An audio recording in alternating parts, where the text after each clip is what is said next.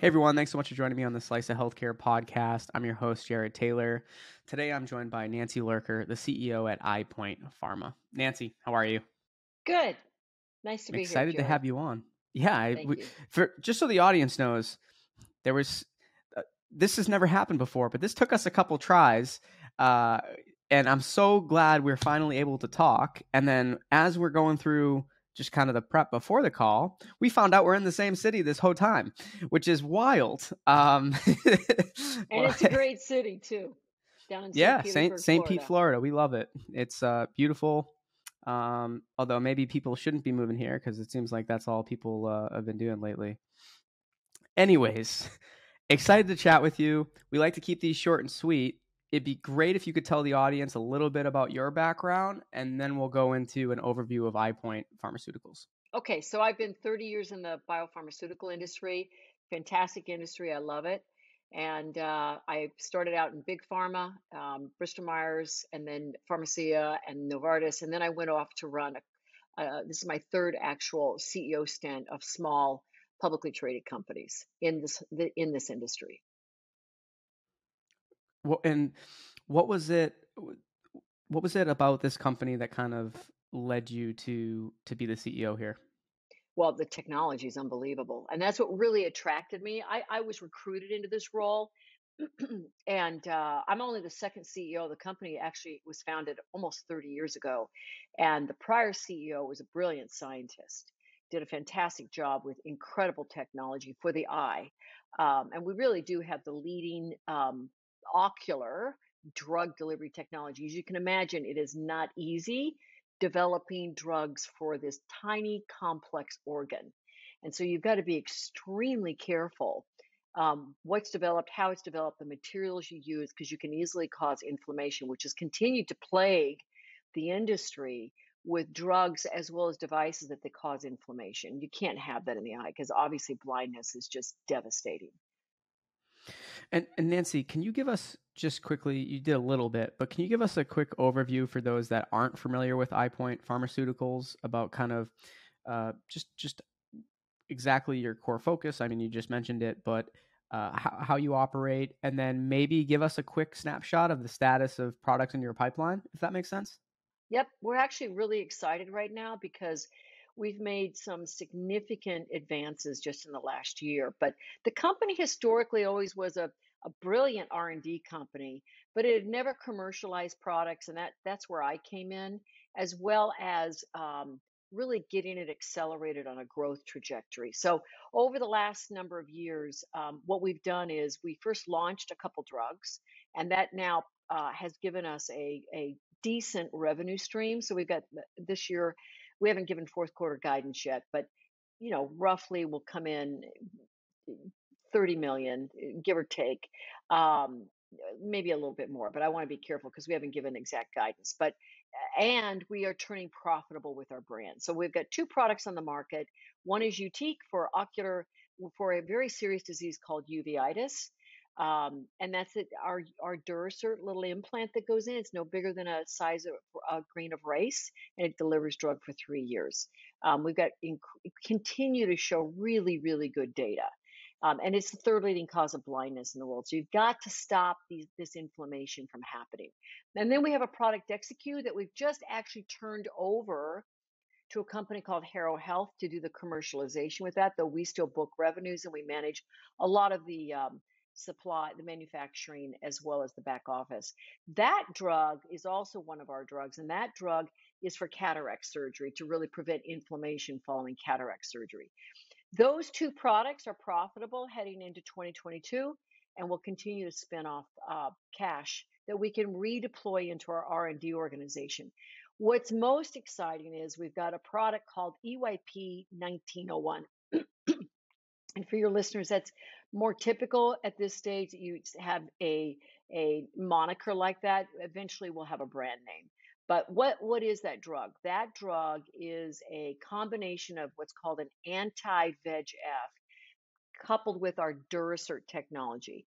We are going, we just announced very positive phase one results in a serious eye disease called wet AMD. There's a number of retinal eye diseases that are multi-billion dollar drugs and the reason is because it's uh, these are diseases of aging. They are the number one cause of blindness in the developed world. Um, it's growing because the baby boomers are all getting older and they're very serious eye diseases. The problem you have is on the market today are two very successful drugs one called Eylea, one called Lucentis, and then some generics that have to be injected every month or every other month.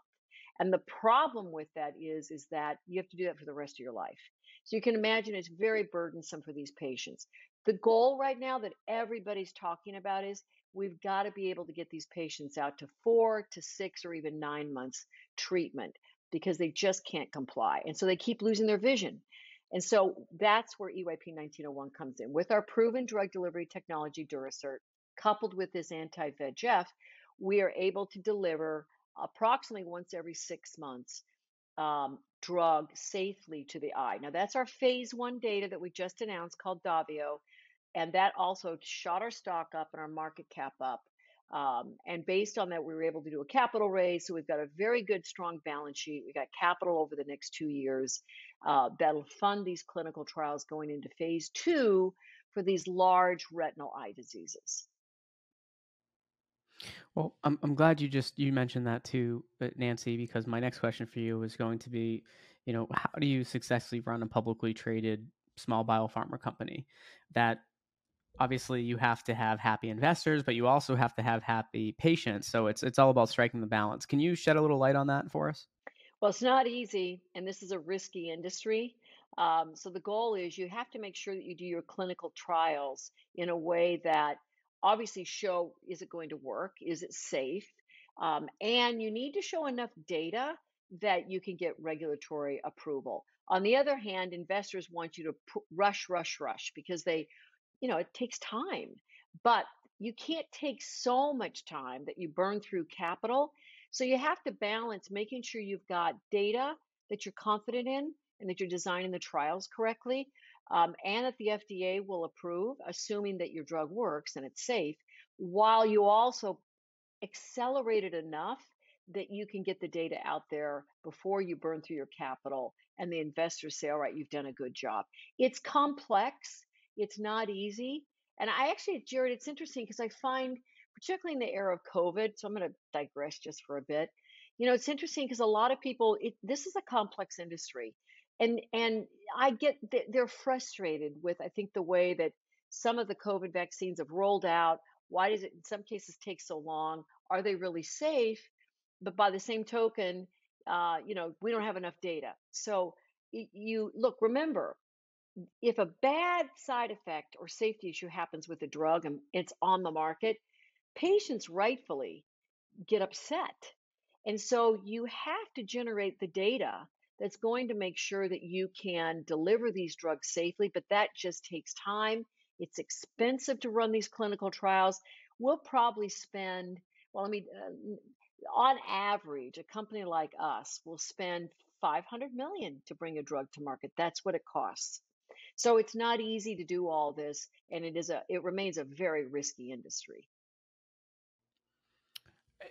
Going going off of that a little bit as well, because you just talked about obviously, which it's crazy, right? But what that could be a small amount of money to someone, or that could be a very large amount of some uh, money uh, to someone. Um, can we talk about the difference between running a large versus a small like pharma company? Because I'm, I'm sure there are some big differences.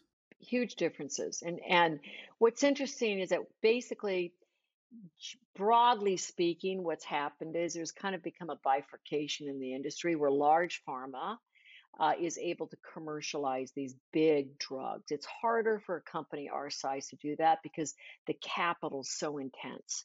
Um, and small pharma, biotech, has become more of the innovation industry engine.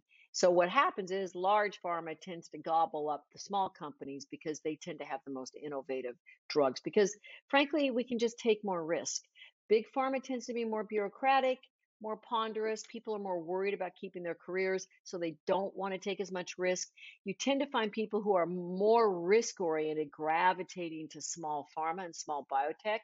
And so if you're comfortable with risk, come to small biotech. If you're not comfortable with risk, stay in big pharma. Both play a key role in this whole ecosystem of bringing drugs to market. And I'll just say one other thing, you know, look, one of the things that's so wonderful about this industry is we really are becoming more and more what is saving patients' lives and extending life and making quality of life better. Surgery it used to be the and devices used to be the lead on that many many years ago.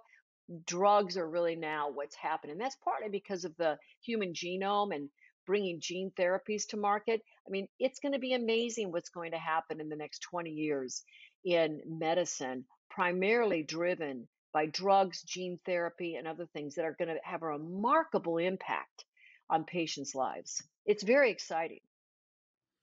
Yeah, no, you're you're in such an exciting space, and it, it helps though when you have that level of enthusiasm that you do, even after doing this for a while, right? Like you, you've been in this space for a while, and you still have that excitement, which uh, that that's that's exciting for that's why I do the video component of this, Nancy. It's because you can't see the excitement that that light in someone's eyes when you ask them a question. So lo- love that. Can we, as we wrap up here, because we we like to keep these you know, relatively right around 15 minutes or less so people can consume it. And if we have to have you on again, we will. But my, my last question for you is really around uh, any suggestions you have for women CEOs or maybe that aren't C- uh, women that aren't CEOs yet and they have aspirations to on how to take a similar approach to you um, in, in kind of in their career to, to, to kind of put that, put this as a part of their career path. Well, what I would say, first of all, is that be confident in yourself. And if you have any, and by the way, this applies to anybody, if, if you have any aspirations to head for the C suite, that includes CFO, Chief Commercial Officer, and CEO, and there's other C chief titles, um, go for it. Get yourself some people who will help you. And I don't even like to use the word mentors anymore because it sounds like you got to go up to a stranger and say, Will you be my mentor? It's more just people you know ask them, say, hey, would you mind spending some time with me once a quarter, once every two months, just a half an hour as I get questions and how do I navigate my career? I, I really want to encourage your audience because we need really good quality leaders. And oftentimes people second guess themselves too much. I think particularly women. And I would just say, really push yourself. You've got to be comfortable with risk. And that's the biggest thing I say. I see a lot of times people get scared of that. It's not as bad as you think. It's understanding the risk and the upside and how to weigh that. But for your career, just find yourself some people that can help guide you. It's not as hard as it thinks. You got to put the time in, you got to put the effort in, you got to prove yourself. But I would encourage anybody, people of color, women, we need more people like that in the C suite. We need to get that diversity. So I would just encourage you to really consider it, find somebody who can help you, and then go for it. That's great advice, Nancy. Yeah, I uh, I completely agree with with everything you just said right there. Uh, sometimes that it, it, just because you feel uncomfortable with a certain level of risk, that doesn't mean stop. Like uh, oftentimes when we're most uncomfortable in our learnings and in, our journey throughout our career path, that's when we make the most strides, right? If we kind of push past that uncomfortability. Yeah, and the other thing, Jared, I'm just going to say this: I you're going to make mistakes. I have, if I look back on my career, it's like a seesaw. I have made numbers of mistakes in companies I went to, not staying too long, not staying long, whatever, or bad decisions business wise you got to learn from it and then just pick yourself up and move forward. Absolutely. Well, Nancy, I'm so glad we were finally able to do this. appreciate all your comments and all your answers to the questions.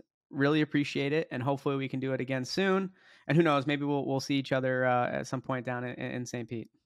All right, really enjoyed it, Jared. Thank you.